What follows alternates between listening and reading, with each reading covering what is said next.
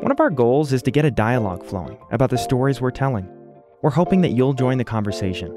So connect with us on social media and let us know what your thoughts are, whether you agree with what you're hearing or not.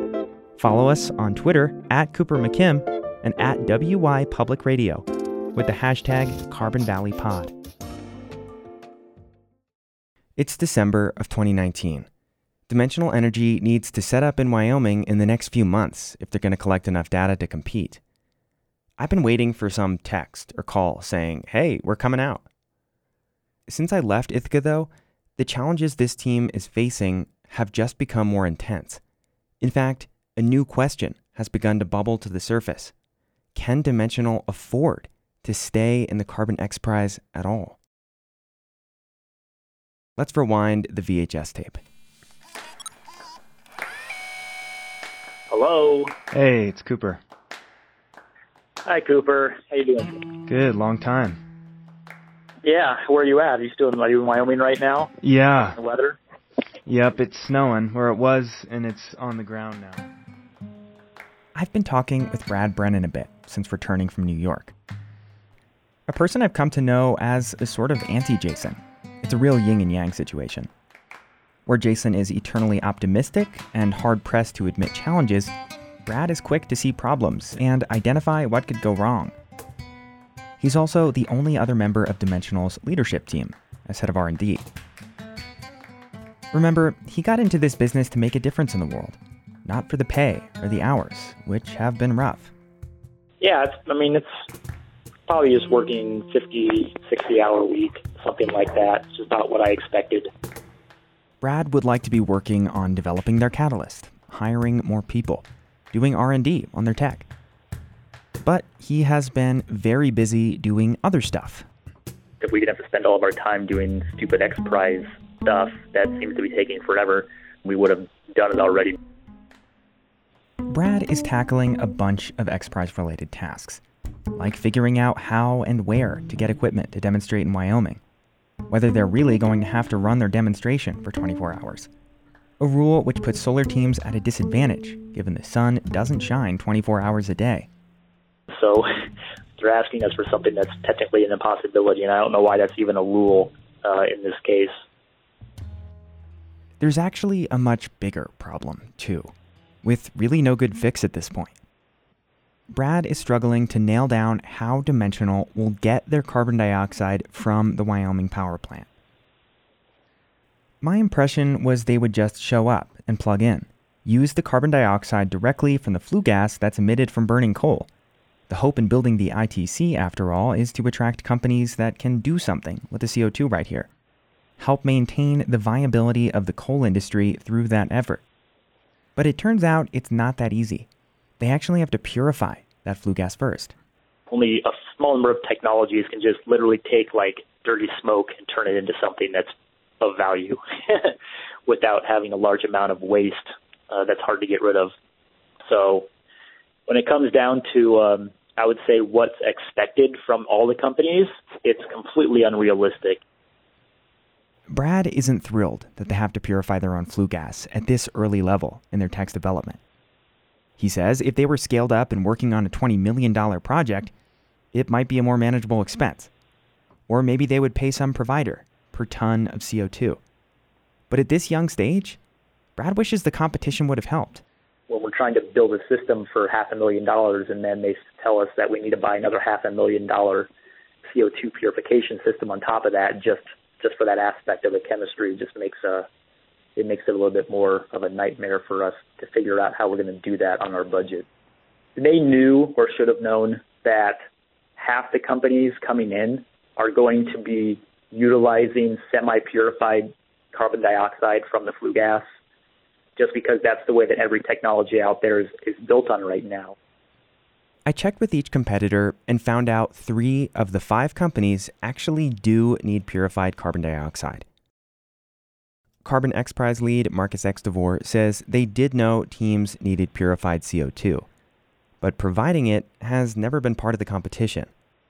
He says they did consider providing it as a service to help teams test and get their systems up and running, but it didn't happen. Plus, Marcus considers it a strength if a team doesn't need to purify its CO2, like the UCLA team CO2 Concrete. That would mean less cost and arguably more immediate economic viability. Anyway, Brad and Dimensional are looking now to find a way to do it themselves in order to, you know, have a functioning demonstration in Wyoming. But it could be pricey, real pricey. We think that was a major mistake on their on their behalf that basically causes a logistical nightmare for these companies that, you know, or don't have an extra half a million dollars to spend to get, you know, processed flue gas to their to their site. A couple weeks go by, and I'm not sure what the plan is. Are they going to come to Wyoming? Will this purification problem become a bigger issue? Then I get a cryptic text from Jason out of the blue. We should talk. Some dark night of the soul for DE, as in dimensional energy. Will they actually make it? I call Jason right away. What does he mean, will they actually make it? Is Dimensional about to drop out of the Carbon X Prize?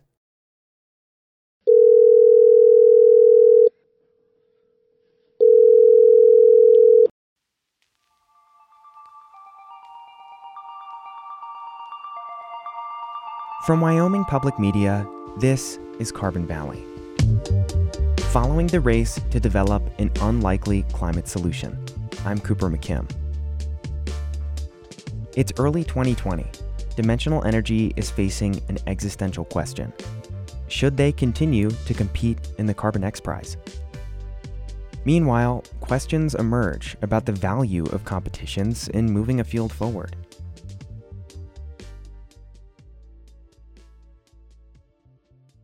Recently, my life has been pretty static. I've been stuck inside one of our retro looking studios with soft green soundproofing. Oh, and no windows I'm sitting next to the studio phone, bent over my laptop, just working. When I get this text from Jason, Dark Night of the Soul, I'm like, don't leave me hanging, man. What's going on? So I pick up the studio line and immediately try to call him. Has been forwarded to an automated voice messaging system. And of course, no answer. Hey, Jason, it's Cooper. I um would love to touch base today. It is 9:15. I'm calling from a studio. Yeah, I'm just, you know, interested to get the updates, etc.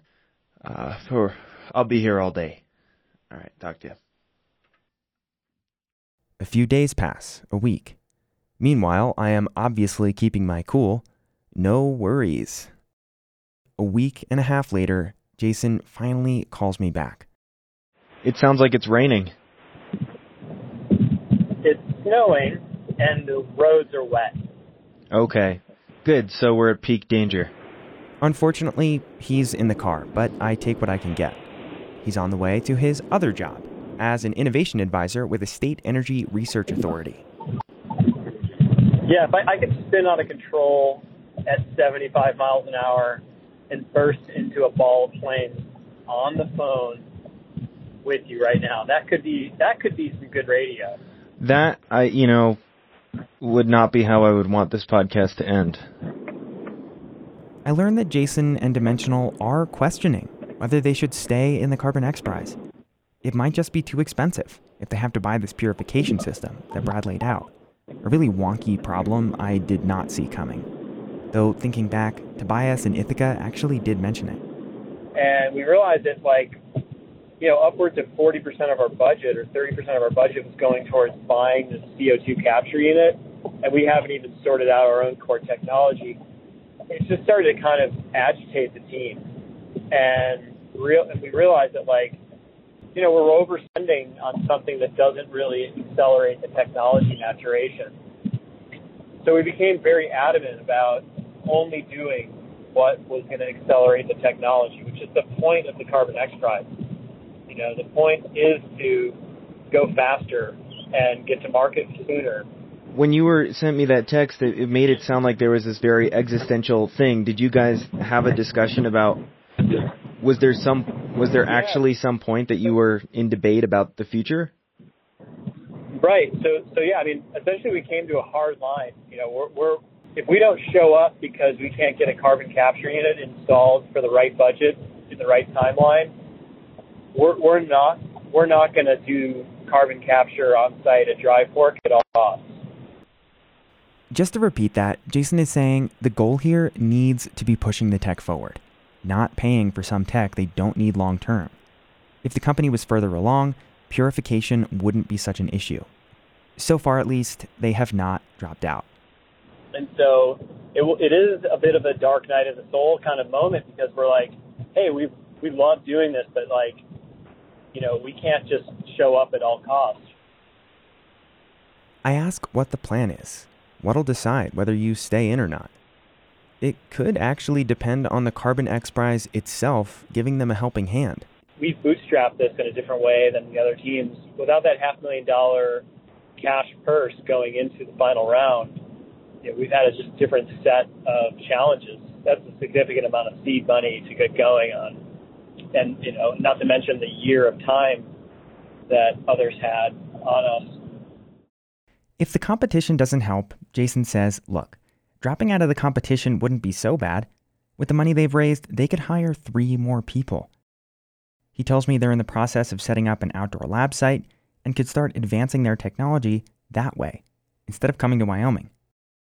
But what about me? Good old Cooper Two Shoes would be disappointed if the team dropped out. For one, because they seem like a strong company, aside from this problem, powered by the freaking sun. If they dropped out, it would also be a loss for the competition. Their technology is unique, not only because it's solar powered, but because they have a path towards making jet fuel carbon neutral.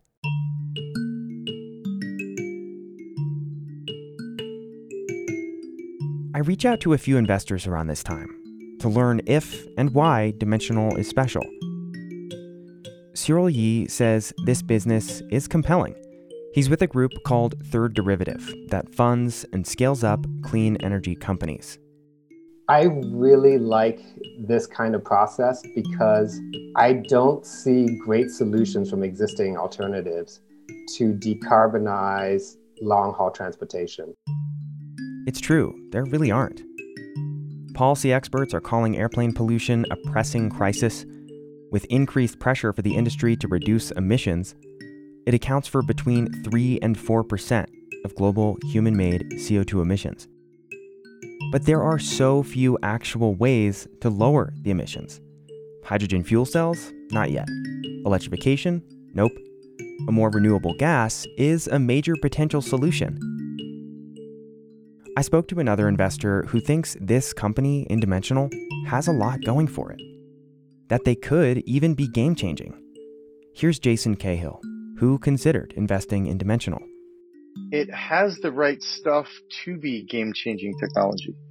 I think that whether it's ultimately, you know, a billion dollar raging success, people often look at the technology more than the business like there's so many use cases of how a third rate technology wins out. Cahill says Dimensional could be very successful if they're able to make strong partnerships. And they are in a good position to do that, not just because of their tech, but because of Jason Salfi. So I think their X factor really is passionate leadership. Like I'm not discounting their technology. I think they have great technology, but I think that there are a lot of companies with great technology. I think the fact they've gotten as far as they have and that Carbon X is even on the table is because of Jason and his passion and his energy around what they're doing. I have a few takeaways from these conversations. Dimensional is still young, and their future is uncertain. They're at an important moment right now in their progress, and the X Prize seems like part of that. It has momentum.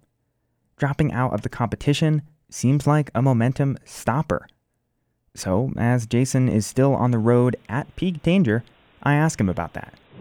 Wouldn't it be would it be disappointing to you or how would you feel if you did decide to pull out of the competition? Yeah, I mean, I for me it w- it would be it would be disappointing. I think that faced with the prospect of not doing it, I realized that I had invested quite a bit of you know psychic energy into it, manifesting this, making it happen.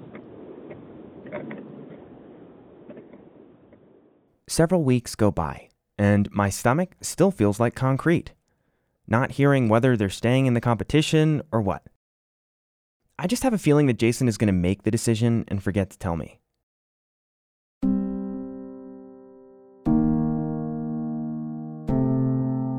Actually, though, it's the opposite. Jason set up a meeting of the minds to have an in depth discussion about the Carbon X Prize. Should we stay or should we go? Who wants to start? Um, why don't we start about that? Let's give Brian another couple minutes to show up, and then let's just start airing some sort of ideas around pros and cons to, to taking it to Wyoming right now. Anybody can start. You should start, Jason. All right. I'll take that as a nomination to get me. It's now January of 2020. Jason is in a Zoom call alongside a few other members of the team Brad Brennan, Marcelo Mata, and Brian Bowman. Jason has the camera pulled up high so you can only see his head. He's sitting in front of a window, too, so everything looks kind of silhouette I don't want to bias the conversation in any way because I would like to kind of hear, you know, what what's on everybody's mind. But um, I'm I'm fairly excited about the current track to set this thing up in New York State and operate from here and see how we're doing. And come March, press go on loading everything up on a flatbed and driving it out to Wyoming. If if we're indeed looking viable you know, basically for me, I think it just comes down to, to some strict boundaries on, on budget. On the one hand, doing what we say we are going to do. I, I just, I like the follow through. Jason seems to be on the let's do this train. He says investors, corporate partners, a whole lot of people are expected to see them go to Wyoming, collect data, have it tracked, verified. So he's in. Unless doing that is crazy over budget. So as you can see, I'm I'm committed to getting there and making it happen, but not at all costs. So I'll just open it up from there. Brad Brennan goes next, and as you might guess, he's pretty skeptical of staying in the competition. Sure, it'd be a nice thing to market on, a good way to collect data. But Jason's already good at finding investors. I am not optimistic about a number of things about getting a CO2 purification system, especially at a reasonable price. And I am worried about budget because there are some hires we want to make, and I'd rather have the hires actually get a really good amount of work done as opposed to spending it on CO2 purification system, which that itself could fund three people for a year. hires which ideally would include more women as Dimensional is currently lacking, as you can hear. That might seem like a random point to mention, but it is an important consideration as they discuss their future.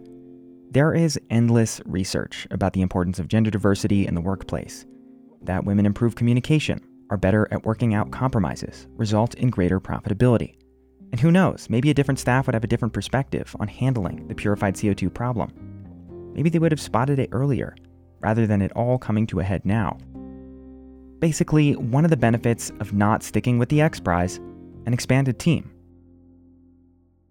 Apparently, though, purification wouldn't be such a problem if they were in a different situation. If their technology was further along, perhaps, their budget would be larger and it wouldn't cost, like, all their money. Or they would work with the CO2 provider to get the system. And as for the possibility of losing investors, Brad thinks they would understand. Marcelo Mata, the process engineer, is in between Jason and Brad. He's wearing red headphones and a blue hoodie and says there are some engineering steps that they still have to tackle safety regulations, steps that are definitely hard to plan for. So, his solution? What if we just tried to delay? It will be very, not very, but kind of expensive to get the stamps and get everything certified. So, I think it's a a good decision to delay a little bit so we can start trying things here. Nothing was decided at the meeting.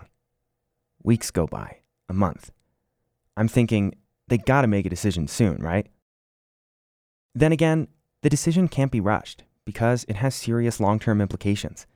If Dimensional decides to commit to the X Prize, that would mean a serious investment, hundreds of thousands of dollars. It would slash months off their cash reserves and put their future at risk. And what if it doesn't turn out to be worth the money? On the other hand, the competition is a motivator, a way to collect great data. A big leap of faith now could result in way more investment dollars down the road. While Dimensional mulls this existential question, it has me thinking about the value of a prize like this. Is the competition working as intended if a team has to slash their budget to stay in? Can all this actually help Wyoming and its goal of keeping coal viable, or just expand this industry? After all, most of the companies that will be at the ITC are expected to be these early stage companies, ironing out little issues like this. We'll explore all those questions after the break and see if Dimensional and Jason have finally made a decision.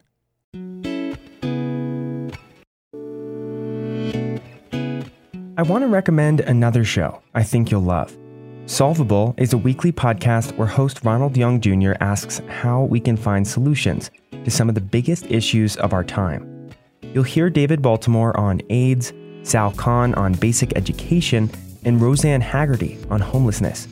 Recent episodes have focused on global hunger, our addiction to fossil fuels, eco friendly transportation, and body positivity. These are the problems that seem too big or too complicated to fix. But in the hands of the right people, activists, scientists, policymakers, and politicians at the top of their fields, there are ways to solve them. That's the hopeful message of Solvable. Listen wherever you get your podcasts.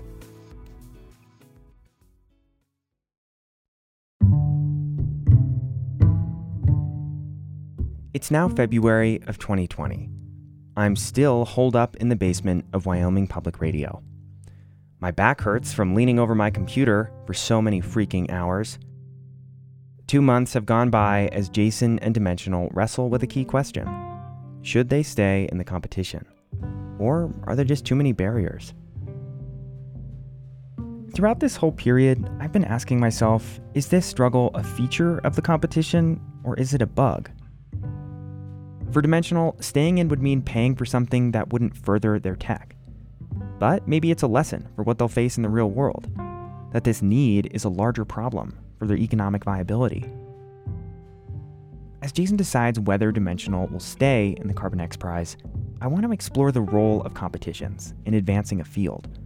Are they an effective way to move it forward? Not necessarily just with the X Prize, but with all of them.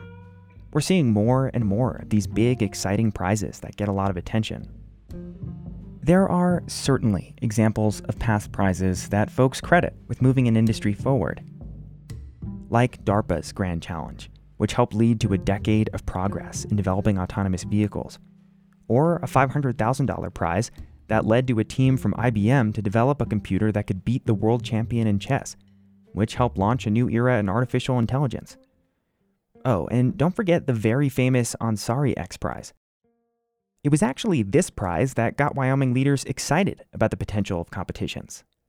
Here's Mike Easley, who was instrumental under Governor Matt Mead in attracting the Carbon X Prize to Wyoming. It's like the, you know, the uh, the first X Prize, the Ansari X Prize, was I, I think it was a ten million dollar prize purse for the first private company that could take build a spaceship and launch it 100 kilometers, I think was the number, into space. That actually launched the private space industry. And now look what just happened last week. You got SpaceX having the first man flight in 10 years. Not a direct correlation, but what does that look like for Wyoming? You know, with Wyoming's investment in the ITC saying we want to we want to put this together. For Wyoming, the appeal is clear. Prizes are a way to make something out of nothing. If it can help launch a private space industry, why not something a tad simpler, giving coal's waste value? But how will anyone actually determine whether the prize helped move the field forward in the state? By a measure of new tenants? Or is it like hedging your bets, that this is one of a whole bunch of efforts to move the field forward? Maybe one of them will stick not everyone is quite as on board with the idea that prizes are all that. Here's Kevin Starr, a philanthropist. Like everything else, we need evidence. I'm unaware of any evidence that prizes push things faster. Kevin is a soft spoken yet charismatic guy. With many smile lines and a simple sense of style, he looks natural speaking to a large crowd. He wrote an article in the Stanford Social Innovation Review called Dump the Prizes, which was not specifically about any X Prize competition. Kevin lays out a bunch of reasons why he's leery of these prizes, including the basic premise that they move fields forward. People like me might be entirely wrong about them, that they're an essential part of surfacing and accelerating great solutions. I do think it's on the, you know, it's the burden of proof is on those who are asking all these people to apply. I'm surprised to find there are books, essays, editorials, all raising questions around competitions too. How they might lead to rushed decisions, suppressed creativity, or advancing a flawed idea because of the time crunch. Duplication of efforts and less sharing of ideas, leading to reduced scientific progress. That competitions have become more popular due to the lack of funding in science. So some are saying, why not just put some of this money towards more stable efforts? Especially given the stakes for scientific conclusions can be so high. All this obviously made me think about X Prize competitions. Are they always successful? It turns out there are actually two X Prize competitions that attracted some controversy after not turning out quite as planned. The Archon Genomics X Prize ended up having to suddenly cancel before it even started. The Google Lunar X Prize also had to make delay after delay finding that none of the teams were close to executing the mission. In other words, the X Prize Foundation itself has seen some of the downsides of the prize structure. I asked Marcus about both these events, given the Carbon X Prize has had to delay too. I'll, I'll, I'll push back on the idea that X prizes have been canceled. Um, I think we've executed, uh, I don't know, so close to 18 prizes maybe, and with the, those two exceptions. One other problem that Kevin Starr mentioned really stuck out to me too. That I really started to hear from the doers that this was often kind of an oppressive process that demanded a lot of time for net very little resources overall. As I thought more about it, it's not even the first X Prize finalist to take issue with all the resources needed just to participate. I suddenly remembered an early interview with the team CarbiCrete. They're the team that Dimensional replaced their reason for dropping out of the competition was actually similar to what Jason is facing now. It just demanded too much money to participate. Here's the CEO, Chris Stern. Yeah, my name is Chris Stern. I'm uh, from Montreal, Canada, and that's where I'm residing right now. And I'm the CEO of CarbiCrete, the developer of cement free carbon negative concrete. If that sounds familiar, it's because there are several companies in the X Prize that are looking to make concrete using carbon dioxide. Chris says the Carbon X Prize was a leap of faith from the get go. The first step was to. for us to uh, pony up eight thousand dollars, uh, yeah, so that obviously took a bit of, uh, you know, a leap of faith. But once they were accepted, that just opened a whole new can of worms. Even with the five hundred thousand bucks they got just for becoming a finalist, they would have to invest way more to scale up their tech and actually demonstrate in the real world basically it was going to cost us between six and eight million dollars to compete in Alberta, which is about the prize money value should we have won. So it was it would have been a huge investment and diversion of funds. Kevin Starr says that concept right there is often part of the competition. That they're built on finalists spending all this money on the process itself, helping move the field forward that way, as Jason is experiencing now even if there's a possibility that they would come out with nothing. Kevin's larger point he just doesn't think prizes are worth it as a strategy to move fields forward. A one winner big prize is utterly silly. And if you're serious about moving that sector forward, why would you just bet on one thing? You'd want to hedge your bets among, uh, you know, at least several, several ideas. And again, you have just one winner. You have literally wasted shocking amounts of doers' time. I go back to talk to Jason about all this, and try to gauge whether any of this criticism squares with his own experience. Since the very beginning, he's been on board with the competition structure. It's a way to organize, help them move faster, a great marketing opportunity. But some of the prize criticism does land for him. For one, the cost of participation. But also, deciding one winner at the end of this, he says, does feel a bit strange. For carbon dioxide utilization, there really isn't going to be like a single champion. It's like, it's kind of like putting a basketball player against a golfer and saying, all right, who's going to be the champion today? Like, well, what sport are we playing? Well, you guys are both good at sports, so we're playing sports. Because for Dimensional, they're not like the other teams. They're not plugging into the grid, they're generating their own power using the sun. They could help make jet fuel reach carbon neutrality. There are very few other companies looking down this path of carbon capture utilization versus a more common one like CO2 to concrete. With the competition, though, their uniqueness doesn't put them at an advantage. In fact, it could be the opposite, because using solar energy also means they're working on an additional component of technology that other teams are not. I don't think it should be a qualitative judgment call. It shouldn't be like a gymnastics competition judging like two different two different types of athletes for their prowess at using a certain feedstock if there's really no way to compare, say, concrete production to syngas production or methanol production. So I ask what he would like to see. Jason says if a team finishes with a successful demonstration, each would receive a $2 million payout. Kevin Starr agrees with the general mm-hmm. concept of splitting up prize money. In his article, one of the ways to fix the prize structure? Just pick multiple winners with smaller payouts that can make the whole thing less volatile. Okay, so those are the downsides. There are also many who appreciate the price structure. It can be a game changer for whole industries. Many find that it's an impressive motivator, can foster cooperation. I heard it incentivizes creativity and can inspire early stage investment that might not otherwise happen. One economist called prizes a lottery ticket and people play the lottery.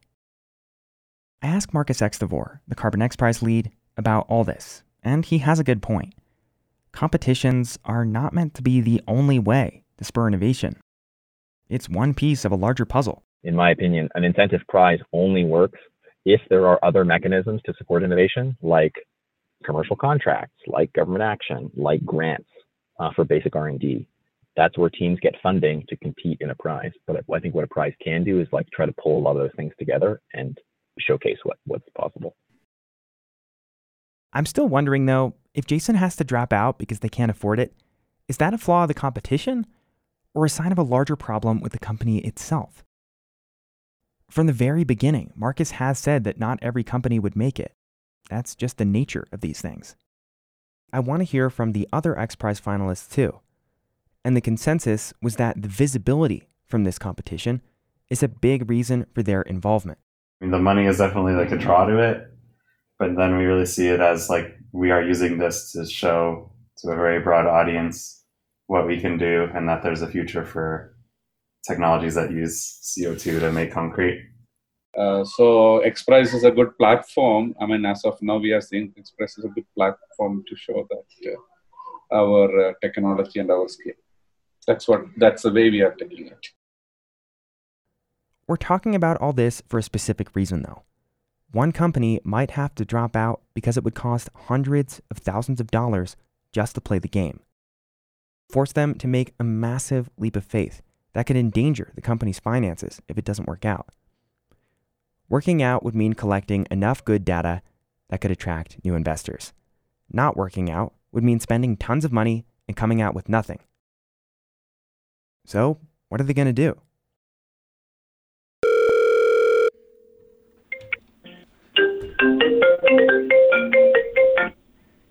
How is how is how is it ringing and I'm talking to you? It's now February of 2020. Jason really has to make a decision. Shell out for a purification system or cut his losses and drop out. Yeah, it's it's been super hectic. Um, yesterday was like we just evolved into call after call after call. It turns out Jason has made a decision. What if I just kept that going for like the rest of the episode?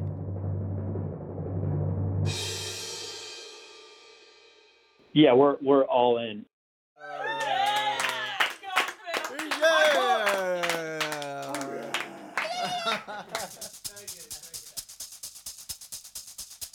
I've, I'm basically like spending all all of our. I've got like 14 months of burn in the bank basically, and I'm like cutting that down to eight by spending tons of cash reserves that I have right now on standing up our our thing for X Prize. Just totally going all in, 110 percent. So you just woke We up one day? in. We just dropped in. That, that, Um, is that your skateboard history talking? Yeah, exactly. Commit or die. So you just woke up and were like, all right, guys, we got a plan. Well, no, I mean, it wasn't me just waking up. I mean, the team, you know, what's really, I mean, what's amazing is every day I see the work or I've seen the work progress over the last two months. I've realized that there, there were way deeper talent than I ever knew on the team already.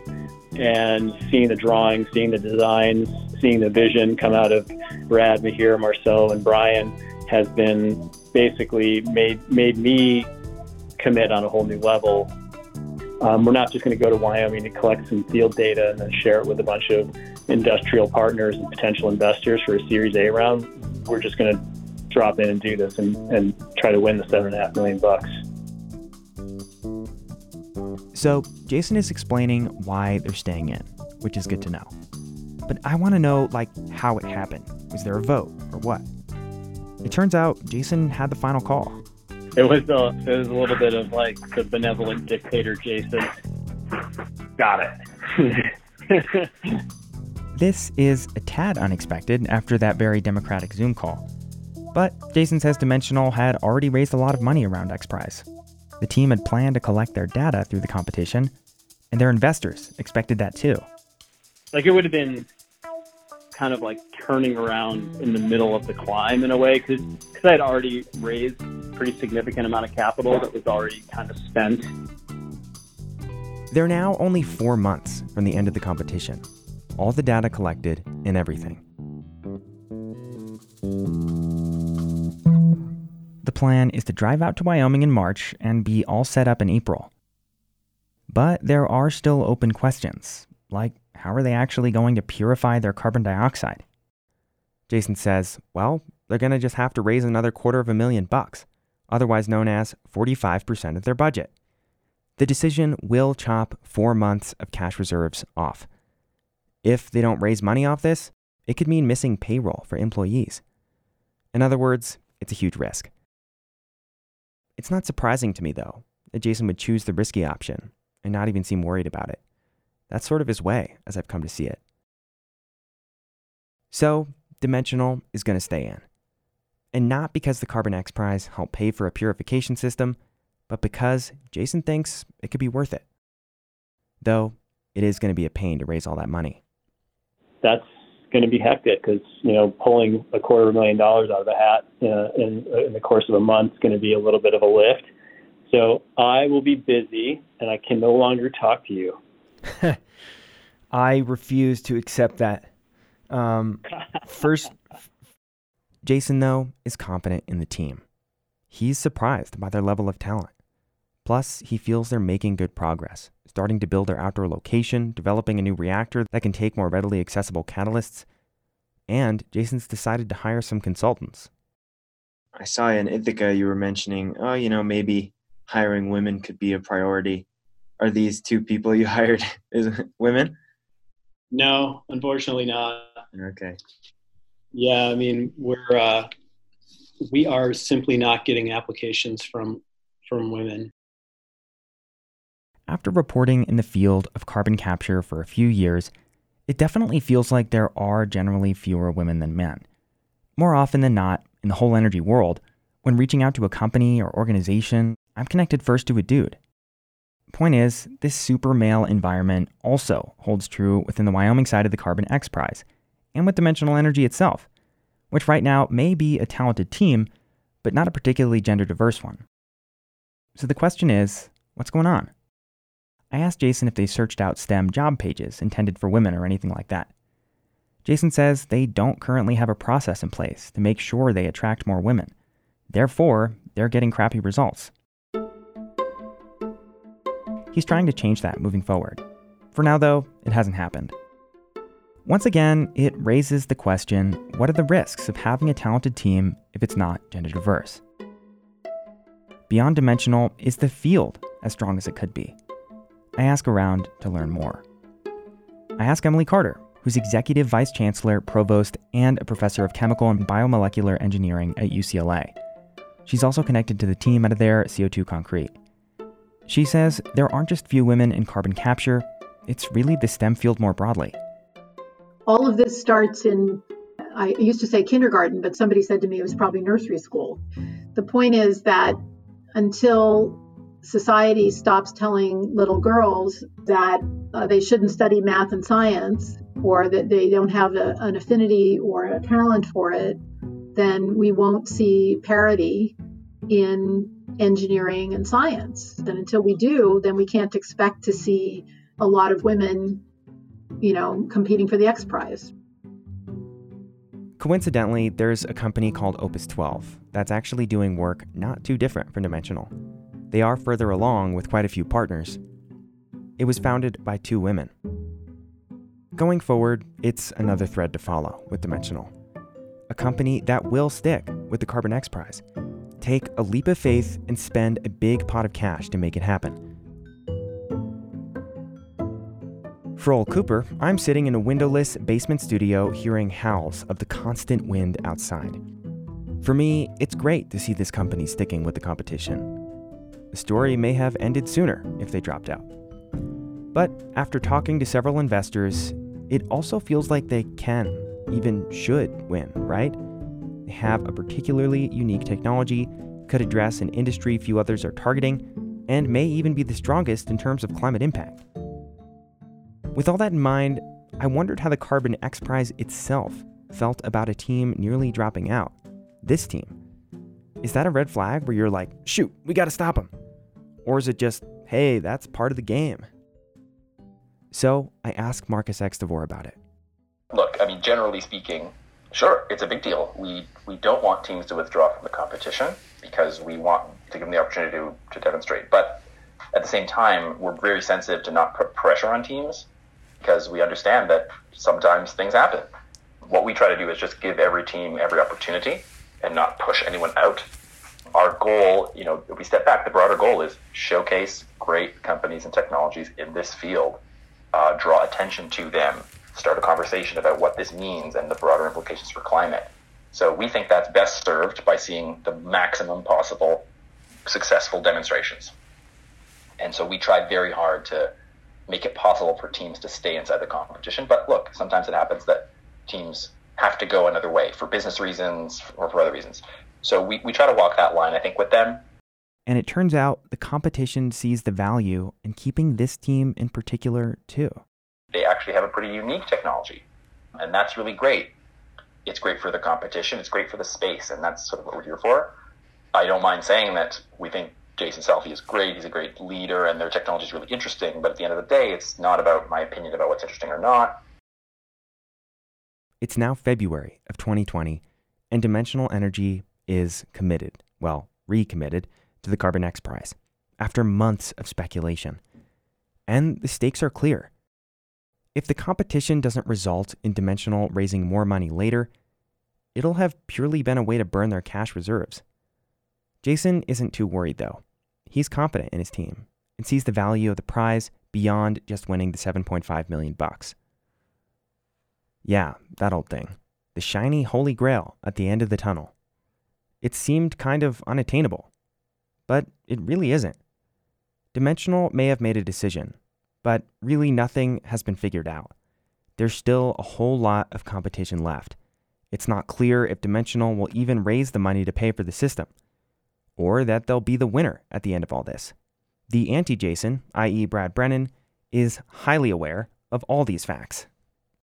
I never believed that we'd be winning X Prize. So, you know, this was more of just a way for us to get our, our data on a site, good field data, which we still want to do. You uh, never believed you'd win the competition. That's kind of sad. It is sad, but that's because we knew that UCLA was going to get there. UCLA has a very simple technology of just basically putting CO2 into cement. So it's a pretty easy process and it's really hard to mess up. And you can do it on a pretty reasonable scale. Hot dang, let the trash talk begin. I thought I would start digging deeper into comparing companies when we're actually on site. But here we are, the end of the competition coming fast, and still no one is actually in Wyoming. Wasn't that the point of hosting the competition, though?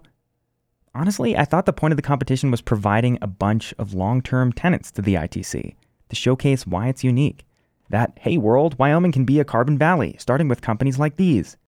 That would also give me a better sense of which team is better. It hasn't happened though, and I still want to know who's better. So I'll try to judge from afar. Concrete, honestly, is a great industry to target, albeit it is one of the more common industries to target, as we've heard. Making the resource without cement using CO2 could be huge. Like aviation, cement is very difficult to decarbonize, in fact, it contributes between 7 and 8% of global CO2 emissions, compared to the 3 or 4% in aviation. Here's the thing the UCLA team tells me they're not planning on reaching carbon neutrality. But their technology would reduce the footprint of typical concrete between 60 and 80%. That's according to Rahul Shendure, CEO of the company. He says they could reach carbon neutrality. But if it costs double or triple or quadruple the amount of a regular block, nobody's going to buy it, right? So uh, it, it, you're you're much better off producing something that is economically viable and takes out 60 to 80 percent of the carbon because you're going to sell you're, you're going to reduce more carbon in the end. As Brad says, CO2 concrete's process is actually relatively simple, but simplicity is a strength. CO2 Concrete is able to use readily accessible technology and materials to accomplish their goals, which reduces their cost. They don't have to purify their CO2, which again reduces their cost. And Rahul tells me two other primary fields in carbon capture utilization that produce aggregate and fuels are at a much lower price point than concrete. Which means the technology for utilization has to get that much better before it is economically viable. So the competition is strong here. Perhaps CO2 Concrete isn't planning on being fully carbon neutral, but they could get to market faster. Either way, Brad says he believes the prize is skewed towards concrete production. That's pretty much the only usable thing you can make cheaply and easily at scale with just pure flue gas from a power plant. As a bystander, I feel torn. Like Jason said early on, all of these technologies are necessary to address climate change. As far as this one competition, it would be fun to see Dimensional win. To some extent, it feels like they should win if they're planning to scale up with an eye on carbon neutrality and being driven by renewables. Though, if they're not able to scale up, Rahul is right. They wouldn't make as much of a difference. It's tough. I really want to see the teams actually operate on the ground to really get a sense of these two companies.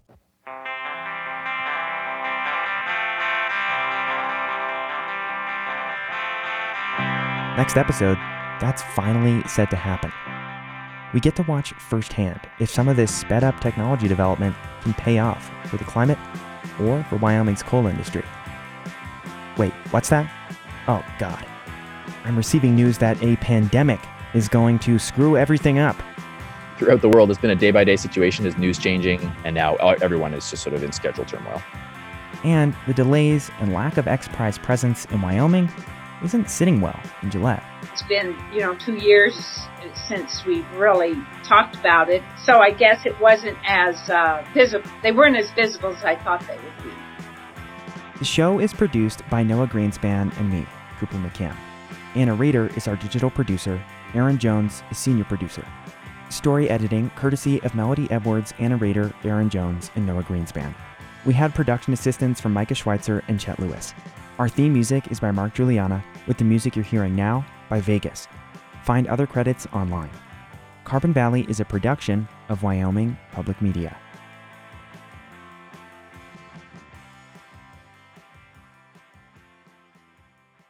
all of us were driving the bus. Uh, I'm sorry, the van down into town to go to the event that Comet hosts. It's called the Ithaca Skate Jam. And Salfi was going to ride his bike into town. But yeah, he just casually gets cut off by um, a car that almost hit him, like almost pancaked him. And he just, smooth as could be, I'm driving the van, just smashed their mirror. Just casual. It wasn't out of step. It was just he has this beautiful, aggressive hockey, upstate New York. Like it is so counter to my whole California identity. The older I get, you know, I'm figuring out, okay, I gotta do probiotics, I gotta do vitamin B, I gotta do this and that. Turns out, I, like iced coffee or, or cold brew may actually be better for your system. Certain things disagree with you, so it might be a smart thing. I like I like like the way you say the older I get. I'm I I I feel like I'm looking at like a 12 year old on the Zoom call right now. You look. You are, are you even 25 yet? Come on, Yeah. man. I'm 25. If you like what you're hearing, and even if you don't, we would love to hear about it. Take a moment right now to leave a rating or review on your podcast app. It'll help new listeners discover Carbon Valley so we can keep bringing you stories about one state's economic future.